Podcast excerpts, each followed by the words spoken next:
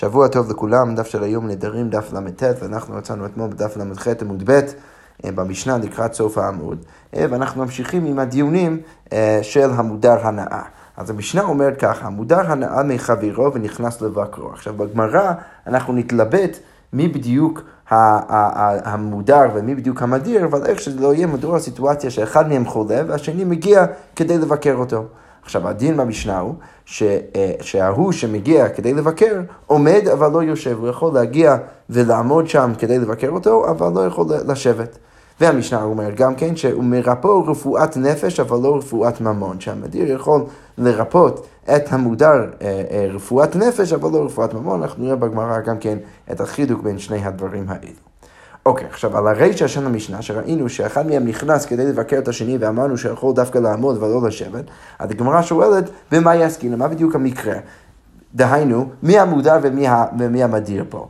אז הגמרא אומר ככה, אי בשל נכסי מבקר אסורין על החולה, אם אתה רוצה להגיד שמדובר סיטואציה שהמבקר הוא המדיר והחולה הוא המודר, אז, אז הגמרא אומרת, אפילו יושב נמי, אז לכאורה משמע. שזה היה צריך להיות מותר אפילו לבוא, לבקר אותו, אפילו לשבת. למה? כי הרי בסוף, כל מה שהמדיר עושה זה, זה מצווה, הוא עושה, הוא מקיים מצוות ביקור חולים, וזה לא שהמודר באמת נהנה מזה, כי הוא סתם עושה מצווה, ולכן אפילו אם נכסי מבקר אסורים על החולה עדיין, זה אמור להיות מותר אפילו ביש, ב, בישיבה. והגמרא מציעה גם הפוך, ואי בשל נכסי חולה אסורים על המבקר, אם רציתי להגיד את זה הפוך, שנכסי החולה אסורים על המבקר, אז החולה הוא המדיר והמבקר הוא המותר.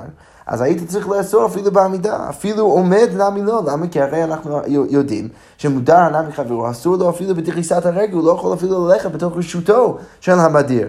ולכן אם מדובר על סיטואציה שהחולה הוא המדיר וה, והמבקר הוא המודר, אז היינו צריכים לאסור למודר להגיע לרשותו אפילו לבקר אותו בעמידה. אז יוצא שבין כך ובין כך קצת קשה להבין את המשנה. אז הגמרא אומרת, הצעה ראשונה, אמר שמואל, לעולם בשל נכסי מבקר אסורים על החול. אז השמואל בא ואומר, לא, באמת מדובר על מה שרצית להציע בהתחלה, שמדובר על סיטואציה שנכסי המבקר אסורים על החול, אז המבקר הוא המדיר, והחולה הוא המודר. אלא שמה? מדובר על סיטואציה מאוד מאוד ספציפית, שמה? ובמקום שנוטלים שכר על הישיבה, ואין נוטלים שכר על העמידה. מדובר על מקום שכשבן אדם מגיע כדי לבקר את החולים, אם הוא מגיע לשם ויושב, אז בדרך כלל החולה משלם לו, או שהוא בדרך כלל אפילו משכיר אנשים כדי לבוא לבקר אותו. אה, אה, סליחה, סוחר אנשים כדי לבוא ולבקר אותו בישיבה, אבל לא עושים את זה בעמידה. אם אתה מגיע ואתה מבקר רק בעמידה, לזה לא נוטלים שכר. ולכן מפרשים באים ואומרים שכאן מדובר על סיטואציה שזה יהיה אסור למדיר לבוא ולשבת אצלו. למה? כי אם הוא לא לוקח ממנו את הכסף, אז יוצא שהוא מהנה את המודר בדרך זה שהוא מגיע ויושב ומבקר אותו אבל לא לוקח ממנו שכר ולכן בסיטואציה כזאת אנחנו צריכים להימנע. אבל בעמידה, בגלל שגם ככה אין שום שכר, והוא סתם מקיים מצווה, אז הכל בסדר גמור, יכול לעשות את זה, וזה בעצם מסביר את החילוק בין שני המקרים. אבל כמו אומרת, מהי פסקה? איך אתה יכול ככה להעמיד את המשנה? לכאורה מהמשנה שלנו משמע שאין שום חילוק בין העמידה והישיבה לגבי זה שבאחד מהם נוטלים שכר ובאחד מהם לא נוטלים שכר. זה מאוד מוזר ככה להעמיד את המשנה. אז הגמרא אומרת, אה, אז אפשר, אפשר אולי לנסח את התרגות של שמואל בצורה קצת אחרת.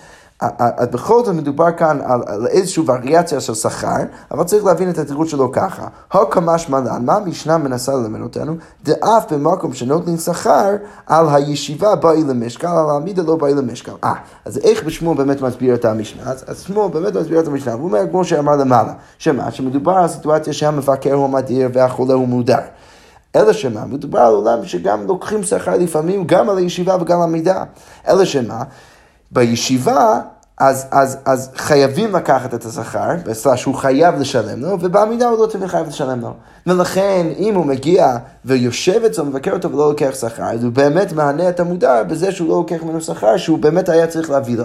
אבל העמידה, בגלל שזה סתם, זה, זה סתם ארעי בעלמא, הוא סתם מגיע ככה על הדרך, אז הוא לא באמת חייב לקחת ממנו את השכר, ולכן זה שהוא לא לוקח, הוא לא באמת מהנה את המודר, כי גם ככה המודר לא באמת היה צריך לשלם לו. ולכן, במקרה כזה אני יכול להבין למה יש הבחנה בין שני הדברים האלו. אז כל זה וריאציה ראשונה של התירוץ של שמואל, ואי בהתאמה, או שאתה תוכל לתרץ בעצם בצורה קצת אחרת. למה לחלק בין עמידה וישיבה?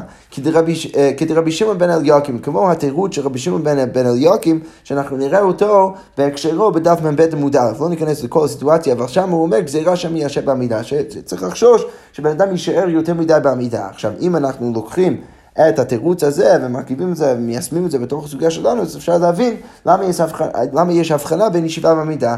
כי הכנמי במשנה שלנו, מה אפשר לגזור? גזירה שם יישב בישיבה. ולכן, אם המבקר אסור על, על, על, על החולה, והחולה לא אמור ליהנות ממנו, אז אני בא ואומר שהוא יכול לבקר אותו, אבל רק בעמידה. כי אם הוא מבקר אותו בישיבה, אני צריך לחשוב שאולי הוא יישאר שם יותר מדי, ואז באמת החולה ככה ייהנה מהביקור הארוך בישיבה של, של המדיר, ולכן זה יהיה אסור. אז דרך זה, שוב, אפשר להבין אה, את החילוק בין הישיבה והעמידה. שוב, כל זה, אם אני מניח שהמדיר הוא המבקר והמודר הוא החולה. עכשיו, אולה בא ומתרץ בדיוק הפוך. אולה אמר, לעולם, בשנכסי חולה אסור לה לבקר, דווקא אפשר להבין את המשנה ולהבין אותה בדיוק הפוך. שמדובר על סיטואציה שמה? שנכסי החולה אסורים על לבקר. אז החולה עכשיו הוא המדיר, והמבקר הוא המודר. עכשיו, לכאורה, לפי מה שאמרנו בתחילת הגמרא, מה צריך להיות הבעיה כאן?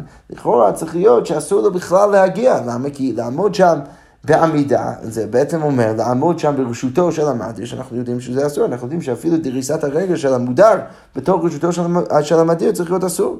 הדגמרא אומרת, וכגון דלא אדרי מן חיותי. אז איך אפשר בכל זאת להבין למה מותר למודר להגיע ולבקר את המדיר?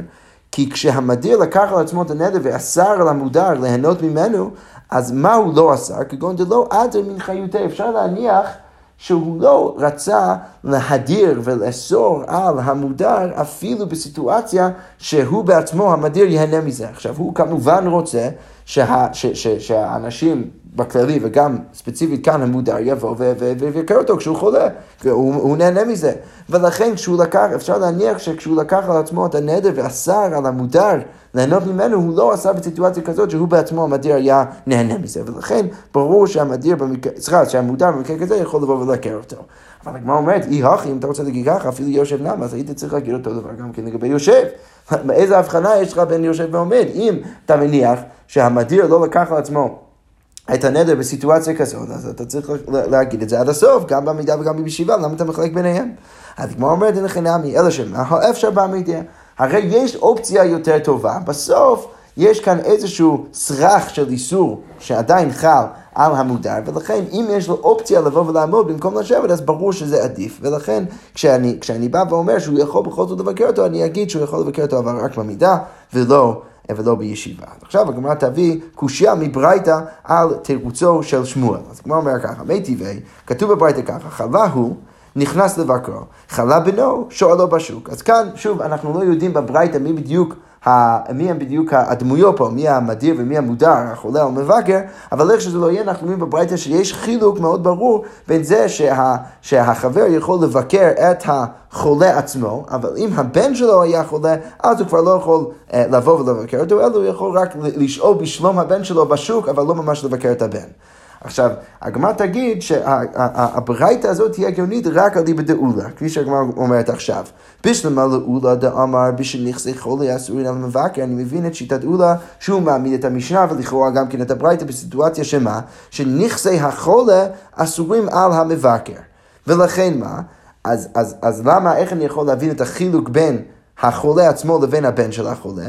וכגון דלא אדרי מן חיותי שפיר. אז את, את התירוץ הזה אני יכול להבין איך הוא יבין את המשנה. למה? מה אפשר להגיד? שאני מניח שכשהחולה, שהוא המדיר, לקח על עצמו את הנדר, הוא לקח, הוא, הוא, מה שאמרנו למעלה, הוא לקח על עצמו את הנדר, אבל לא בסיטואציה שהמודר אה, יכול עכשיו לבוא ולבקר אותו ושהוא ייהנה מזה. במקרה כזה הוא לא, הוא לא לקח על עצמו את הנדר ולכן מותר יכול לבקר אותו. אבל לגבי הבן שלו, לא, אי אפשר בהכרח להניח את זה, כי יכול להיות שכשהוא צמצם את הנדר שלו, הוא צמצם את זה רק לגביו, רק אם הוא יהיה חולה. אבל אם הבן שלו יהיה חולה, זה לא בהכרח נכון. ולכן ברור שבמקרה כזה מותר לא יכול לבוא ולבקר את הבן, ודרך זה אני יכול להבין למה יש איזשהו חילוק בברייתא בין שני המקרים. אבל אלא לשמואל. דאמר בשנכסי מבקר אסורים על החולה, אבל שמואל רצה להעמיד את המשנה בסיטואציה שמה? שנכסי מבקר הם אסורים על החולה, שהמבקר הוא המאדיר והחולה הוא המודר. עכשיו, מה ישנה הוא, מה ישנה בנו? אז למה שתגיד שפתאום ברגע שזה מגיע לבן שלו הוא לא יכול לבקר? הרי אם אמרת שזה יכול לבוא ולבקר אומנם רק בעמידה לגבי המודר עצמו, אז ברור שתגיד את זה גם כן לגבי הבן. איזה הבדל יש להגיד שפתאום אצל הבן הוא לא יכול לבוא ולקר. אז הגמרא אומרת, אמר לך, שמואל יגיד לך, אני נכנע, באמת בברייתא, אני, אתרץ כמו אולה, אבל עדיין במשנה אני נשאר בתירוץ שלי. שמואל בא ויגיד כך, אמר לך, מתניתין בשנכסי מבקר שונה לחולה. לא. אני עדיין מאמין את המשנה שעמדתי את זה לפני כן, אבל אני חנמי שברייתא בנכסי חולה אסור עליו מבקר, באמת בברייתא אני אעמיד את זה כמו אולה. עכשיו, הגמרא אומרת, מהי פסקה? למה, למה ששמואל יגיד דבר כזה? זה מאוד מוזר להגיד, אני, אני עוד מחזיק בשיטתי, בתירוץ שלי למשנה, אבל אני חנמי בברייתא אני מודה לאולה. למה לא להודות לו גם כן במשנה? אז הגמרא אומרת, אמר רבא, שמואל מתניתין קשיתי. אז רבא, בוא אני אסביר לך. היה משהו קשה במשנה, אה, ולכן שמואל לא רצה להעמיד את זה כמו אולה, כי באמת לשיטת אולה לא ברור עד הסוף למה בכל זאת לחלק בין עמידה וישיבה. והגמרא אומרת, שמואל מתניתין קשיתי, מה יראה דתני עומד אבל לא יושב? למה יש חילוק בין עומד ויושב? הרי לשיטת אולה זה לא, לא כזה ברור, כי בסוף, אם אתה בא ואומר שהוא לא לקח על עצמו את הנדר של מישהו, אה, הוא לא רצה לאסור על המודר לבוא לבקר אותו כשהוא חולה בגלל שהוא נהנה מזה, אז לא ברור למה לחלק בין עמידה וישיבה, לכאורה בשני המקרים האלו לא לקח את הנהל, ולכן לכאורה הכל צריך להיות בסדר גמור. ולכן בגלל שהמשנה לא, לא, אה, אה, בגלל שהמשנה עשתה חילוק בין שני הדברים האלו, אז כנראה שאי אפשר לתרץ את המשנה ולהבין את המשנה כמו שאולה רצה להציע, ולכן שמואל עדיין עוד מחזיק בעמדתו, בתירוץ שלו, בהסבר שלו למשנה, אבל לא נכנע לגבי הברייתא, הוא יגיד כמו, הוא יגיד כמו אולה, שבאמת אה, צריך להפוך את המקרה ולהגיד שמדובר בסיטואציה שדווקא החולה הוא המדיר, וה... אה, והמבקר הוא המותר. אז שוב, הגמרא אומרת, מה עיר דתני עומד אבל לא יושב, שמע מינו דנכסי מבקר שונה לחול. אז בטח מדובר על סיטואציה שנכסי המבקר הם האסורים על החולה, שהמבקר הוא המדיר והחולה הוא המותר. יפה.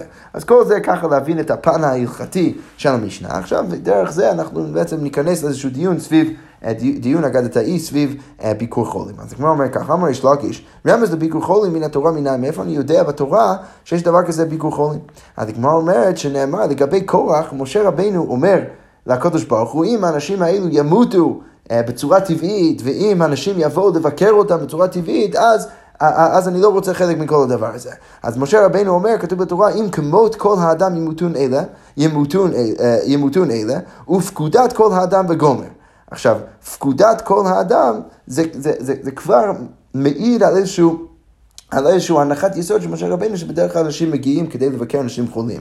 אבל הגמרא רק שואלת על, על הדרשה, מהי משמע, איך אתה בדיוק מבין מהפסוק שלזה התכוון משה רבינו. אז הגמרא אומרת, אמר רבא, אם כמות כל האדם ימותון אלה, שהם חולים ומוטלים בריסתן, אם האנשים האלו ימותון בצורה טבעית, כמו כל שאר האנשים שהם חולים ומוטלים בתוך המיטות שלהם, ובני אדם מבקרים אותם, ובני אדם מגיעים לבקר אותם, אז, אז מה בירות אומרים? אז מה אני אגיד לך? לא השם שלך אני לא אעשה. אז, אז, אז אני רוצה להיות חלק מכל סיפור הזה. אבל איך שזה לא יהיה, אני רואה, דרך אגב, מהפסוק שמשה רבינו מניח שכשאנשים הופכים להיות חולים, אז אנשים אחרים באים לבקר אותם. מכאן אני יכול לראות שיש פה איזשהו רמז בתורה לביקור חולים. אוקיי, אז אם כבר אנחנו ב... בתוך אותו הסיפור, אז בפסוק הבא, משה רבינו אומר, אם בראייה יברא השם. עכשיו, דרש רבא, למה משה רבינו התכוון להגיד בפסוק הזה? אם בראייה יברא השם, אז, אז, אז רבא בא ואומר, מה התכוון משה רבינו? אם בראייה גהנום מוטב תהיה. אם הקדוש ברוך הוא אתה כבר בראת את גיהנום, אז הכל בסדר גמור, ואני רוצה שהגיהנום יבלע את האנשים האלו, את הדת כוח. אבל אם לאו, אם עוד לא בראת גיהנום, אז יברא השם, אז בבקשה, אני מבקש ממך, הקדוש ברוך הוא, תברא עכשיו, תברא עכשיו את גיהנום כדי לבלוע שוב את כל הדת כוח. אז כמו אומרת, רגע, האם באמת הייתה הווה מינא כזאת שהקדוש ברוך הוא עוד לא ברא גיהנום? הנה, האם זה באמת נכון? והתניא, כתוב בברייתא, שבע דברים נבראו קודם שנברא העולם. הרי יש שבעה דברים שאנחנו יודעים שהם, שהם נבראו לפני, אה, לפני בריאת העולם, ואלו הן תורה, תשובה, גן עדן, גיהינום, שזה כמובן הקושה שלנו, כיסא הכבוד, בית המקדש ושמו של משיח. עכשיו, כל זה בקושה, אנחנו רק נעבור דוגמה דוגמה, נראה איך אנחנו יודעים שכל אחד מהדברים האלו נבראו לפני בריאת העולם. אז תורה, דכתיב השם, אה, אה, סליחה, דכתיב, כתוב אה, בספר משלי, השם קנה לי ראשית דרכו. זה לכאורה משהו מזה, שזה מרפרר לתורה, ומפה אני רואה שזה היה ראשית דרכו של הקדוש ברוך הוא עוד לפני בריאת העולם. אוקיי, תשובה, דכתיב, בטרם הרים יולדו ותחולל וגומר, תשב אנוש הדקה, שלכאורה משהו מזה, שהאקט הזה של התשובה של אנוש, של בני אנוש, של בני אדם, לקדוש ברוך הוא, זה בטרם הרים יולדת, זה עוד לפני בריאת העולם. גן עדן, דכתיב, וייטע השם אלוקים גן בעדן מקדם, וכאן הדרשה היא על המילה מקדם. לכאורה משהו מקדם זה קדום, זה עוד יותר, זה עוד לפני בריאת העולם, הקדוש ברוך הוא נטע את גן עדן. אוקיי, גהנם דכתיב, כי ערוך מאתמול ת"ט, אה, כי ערוך פה אה, זה, זה כנראה אה, מרפרר לגיהנום, שזה כבר היה אה, מאתמול, זה דבר מאוד מאוד קדום, מאוד מלפני בריאת העולם. אוקיי, כיסא יעקב, הוא דכתיב, נכון כיסאך מאז, הכיסא שלך הוא מאז, הוא מאוד קדום לפני בריאת העולם. בית המקדש, דכתיב כיסא כבוד מרום מי ראשון, עוד לפני בריאת העולם, שמו של המשיח, דכתיב יהי שמו לעולם, ומכל זה אני יכול בעצם להבין שכל שבעת הדברים האלו, הקדוש ברוך הוא ברא אותם לפני בריאת העולם. עכשיו, מה כמובן הקושייה? איך בכלל הייתה הווה אמין למשה רבנו להגיד שהקדוש ברוך הוא עוד לא ברא גיהנום? אז הגמרא אומרת, אלא הכי כאמר, אלא משה רבנו באמת התכוון למשהו אחר. אי עברי לי פומה, אם כבר, אני יודע שכבר בראת את גיהנום, אבל אם בראת הקדוש ברוך הוא פה, או פתח, לגיהנום, אז מוטב, אז הכל בסדר גמור, ואם לאו, יברא שם, ואם לא בראת את זה, אז תברא את זה עכשיו, תברא עכשיו את הפה, את הפתח. לגיהינום כדי לבלוע שוב את הדת קורח. הגמרא אומרת ואכתיב, הרי אנחנו יודעים מספר קורח, אין קול חדש תחת השמש. אז איך, איך משה רבינו יכול לבקש מהקדוש ברוך הוא לברוא משהו חדש, אם אנחנו יודעים מספר קורח, מגילת קורח, שאין קול חדש תחת השמש, הקדוש ברוך הוא לא בורא דברים חדשים. אז הגמרא אומרת, הכי כאמר.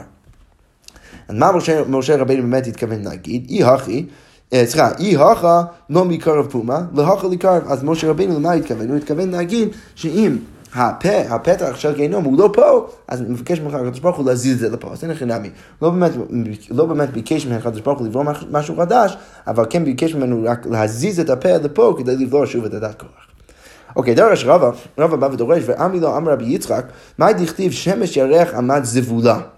מה הפשט בפסוק בחבקוק, שכתוב שם שהשמש וירח הם עמדו בזבולה, שזבולה זה כנראה אחד מה... אה, אה, אה, אחד מהסיבובים סביב העולם, אחד מהמזלות סביב העולם, ששם, ששם, לשם עלו שמש וירח. עכשיו ההנחה היא שהשמש וירח לא תמיד שם, אלא כפי שאנחנו יודעים שהם הם תמיד גרים בתוך הרקיע, שזה אחד מהסיבובים האחרים של העולם. ועכשיו השאלה תהיה, למה השמש והירח עברו לגור או עברו לזבולה? אז הגמרא אומרת שמש וירח בזבול, מה הבעיה? למה נמצאים בזבול? הרי בדרך כלל והברקיע קביע, הרי אנחנו יודעים שהם קבועים ברקיע. הגמרא אומרת, מלמד שעלו שמש וירח מרקיע לזבול. אז זה מלמד אותנו ששמש וירח עלו מהרקיע לזבול. ואמרו לפניו ואמרו לקדוש ברוך הוא, ריבונו של עולם, אם אתה עושה דין לבן עמרם, אם אתה תציל עכשיו את בן עמרם, את משה רבנו, מעדת קורח, אז אנו מאירים, ואז אנחנו נאיר את העולם. ואם לאו, אין לנו מאירים, ואם לאו, אז אנחנו לא נאיר את העולם. אז הגמרא אומרת, באות השעה ירה בהן חיצים וחניתות. אז באות השעה הקדוש ברוך הוא ירה עליהם כל מיני חיצים. למה? כי אמר להם בכל יום ויום משתחווים לכם ואתם מאירים. הרי בכל יום ויום יש עובדי כוכבים שמשתחווים בדיוק עליכם, לשמש ולירח, ואתם בכל זאת מאירים. אז בכבודי לא מוכרים, אז אתם לא מוכרים בכבודי, כשאנשים עובדים אתכם ולא אותי, אבל בכבוד בסו ודם מכריתם, אבל בשביל משה רבינו אז אתם מוכרים עכשיו, אז אתם לא רוצים אה, להאיר את העולם. אז הגמרא אומרת, ובכל יום ויום יורים בהם חיצים וחניתות מהירים שנאמר לאור חיציך יד לכו. ולכן אחרי כל סיפור הזה, למה אנחנו מבצעים? אם הקדוש ברוך הוא עדיין יורה עליהם כל מיני חיצים וחניתות, ומאירים בכל זאת בכל יום ביום, שזה אני לומד מהפסוק בחבקוק, לאור חיציך יהלכו. אוקיי, okay, עכשיו הגמרא אומרת, תניא ביקור חולים, אין לה שיעור, אין שום שיעור לביקור חולים. עכשיו, מה הפשט אין שיעור? מה אין שיעור? אז הגמרא אומרת, צאו רב יוסף דבר, רב יוסף רצה להגיד, אין שיעור למתן שכרה, אין שום שיעור למתן שכרה של, של ביקור חולים. לא, לא ברור מה השיעור של הדבר הזה, אתה, אתה יכול לקבל אה, אה, שכר אין סוף. הגמרא אומרת, אמר לה אביי, אביי בא ואומר לרב יוסף, מה, משמע מזה שדווקא אצל ביקור חולים אין שיעור, אבל בכל מצוות יש להם שיעור למתן שכרן, והתנא הרי כתוב בפרקי אבות, הווי זהיר במצווה כדאי וחמורה, למה? שאין אתה יודע מתן שכרן של מצוות, אז לכאורה משמע שזה כל מצוות, אתה לא יכול למנות את, המת, את מתן שכרן, אז למה אתה דווקא אומר את זה לגבי ביקור חולים כאן? אלא אמר אביי אפילו גדול עצו כף. אה, מה התכוונו להגיד שאין שיעור לביקור חולים? שזה אפילו גדול צריך לבקר קטן מאוד חולה, אפילו בסיטואציה כזאת אין שום שיעור לדבר הזה, אפילו מתאים שמה לקיים את המצווה. ורוב אמר אפילו מאה פעמים ביום. אפילו אם אתה צריך לקיים את זה מאה פעמים ביום, אין שום שכר, סליחה, אין שום שיעור לדבר הזה, תמיד תמיד תמיד צריך לקיים את זה. כמו אומרת, אמר רב אחא בר חנינא, כל מבקר חולה, כל אדם שמבקר חולה, נוטל לחם בשישים מצערו. אז, אז הוא לוקח אחד משישים מהצערו של החולה. אז הגמרא אומרת, רגע, זה יוצא קצת קשה, למה? כי אמרי לי, אם כן, אם זה באמת נכון, אז לי אלון שיטים ולוקבי. אז 60 אנשים יבואו, כל אחד ייקח ממנו 60, אה, אה, אחד מ-60 מהצער שלו, ואז הוא, יהיה בריא. אז הגמרא אומרת, אמר לי, לא. מה התכוונתי להגיד? כי איסורייתא דבי רבי ובבן גילו. אה. אז התכוונתי להגיד שני צמצומים. הצמצום הראשון, איסורייתא דבי רבי, אנחנו נסביר את זה, מה זה עוד שנייה, וגם כן זה צריך להיות בן גילו, ולכן זה לא כזה פשוט לבוא ובעצם להציל אותו דרך זה שרק 60 אנשים יבואו, צריך להיות בן גילו, וצריך להיות גם כן כאיסורייתא דבי רבי. אז מה זה איסורייתא דבי רבי? אז אנחנו נצא את זה עוד שנייה, אה, ברייתא ממסכת כתובות. שבעצם רבי בא ואומר שאם יש בת שמקבלת אוכל ומזון מהנכסים של האחים, שנגיד, נכון ליצן, אבא שלהם נפטר, עכשיו יש כל מיני נכסים שהאחים ירשו אותם, והבת מקבלת את האוכל מהמזונות שלהם. עכשיו, אם היא הולכת עכשיו להתחתן, אז היא אמורה לקבל חלק מהנכסים בנדוניה שלה. אז רבי, כפי שאנחנו נראה עוד שנייה, רבי בא וקובע שהיא אמורה לקבל עשירית מהכסף לנדוניה שלה כדי להכניס לתוך הנישואים שלה. עכשיו, יוצא קושייה על זה, למה? כי אם יש עשרה בנות ובן אחד, אז אם כל אחד ואחד מקבל את עשירית, אז יוצא שבעצם מה קורה? שהם הם תיקחו את כל הנכסים והבן לא ישרת שום דבר. לכן, מה רבי מברר? רבי מברר, אנחנו נקרא את, זה, את כל זה עוד שנייה, רבי מברר שכשהתכוונתי לעשירית, זה לא שכל בת מקבלת עשירית מהכל, אלא כל בת מקבלת עשירית ממה שנשאר. ולכן הבת הראשונה תקבל עשירית מהכל, והשנייה תקבל עשירית ממה שנשאר, ועשירית ממה שנשאר וכולי וכולי. עכשיו רבי בא ואומר עוד, עוד, רק עוד נקודה אחת, שהוא בא ואומר שאחרי שאתה עושה את כל החישוב הזה, נגיד יש שישה בנות, אתה צריך עשירית מהכל, ועשירית ממה שנשאר, עשירית ממה שנשאר וכולי, שישה פעמים, אז אתה לוקח את כל הכסף הזה ומחלק את זה בשישה וכל אחד מקבל בשווה. אבל זה לא זה, זה יוצא, זה לא יוצא שבעצם הם תמיד לוקחות עשירית מה, מההתחלה. עכשיו שוב, לענייננו מה אנחנו נגיד, אז זה גם כן מה שרב אחא בר חנינא התכוון לגבי ביקור חולים, כשהוא אמר שהם לוקחים אחד משישים מה, מהצער של החולה, זה ממה שנשאר, ולכן אתה לא יכול סתם להביא 60 איש כדי לקחת ממנו כל הצער, כי הבן אדם השני שמגיע לוקח 60 ממה שנשאר, מה-59 חלקים שנשאר, לוקח 60 מזה, אה, אחד מ-60 מזה ולא אחד מ-60 מה, מהכל, ולכן יוצא שהמתמטיקה לא, עובדת שזה לא תמיד יהיה פשוט 60 אנשים, ולכן אין שום בעיה ממה שהוא בא ואומר. עכשיו, מאיפה אנחנו ראינו את זה במסכת כתובות לגבי רבי? אז כמו אומרת, דתניא כתוב בברייתא, רבי אומר, בת הניזונה מנכסי האחים, אם מקבלת אוכל מנכסי האחים, נוטלת איסור נכסים, אז היא מקבלת עשירית מהנכסים לנדוניה שלה. אז אמרו לו לרבי, אז אמרו לרבי, לדבריך, מי שיש לו עשר בנות ובן, אין לו לבן במקום בנו כלום, כמו שאמרנו, כי אז כל הבנות ייקחו את הכל. אז כמו אומר, דמה להן רבי בא ואומר, לא, ראשונה נוטלת איסור נכסים, הראשונה לוקחת עשירית, שנייה במה ששירה, שלישית במה ששירה, וחוזרת וחולקות בשווה. לא, מה שהתכוונתי להגיד, שכל אחד בעצם לוקחת עשירית ממה שנשאר, ואז אחרי שאתה מוסיף את כל ה... נכסים האלה ביחד, אז אתה מחלק את זה בשווה אצל כל הבנות, אבל זה יוצא שתמיד יהיה נכסים שיישארו לבנים אה, מהצד, בנוסף לנדוניה של האחות. שכוייח.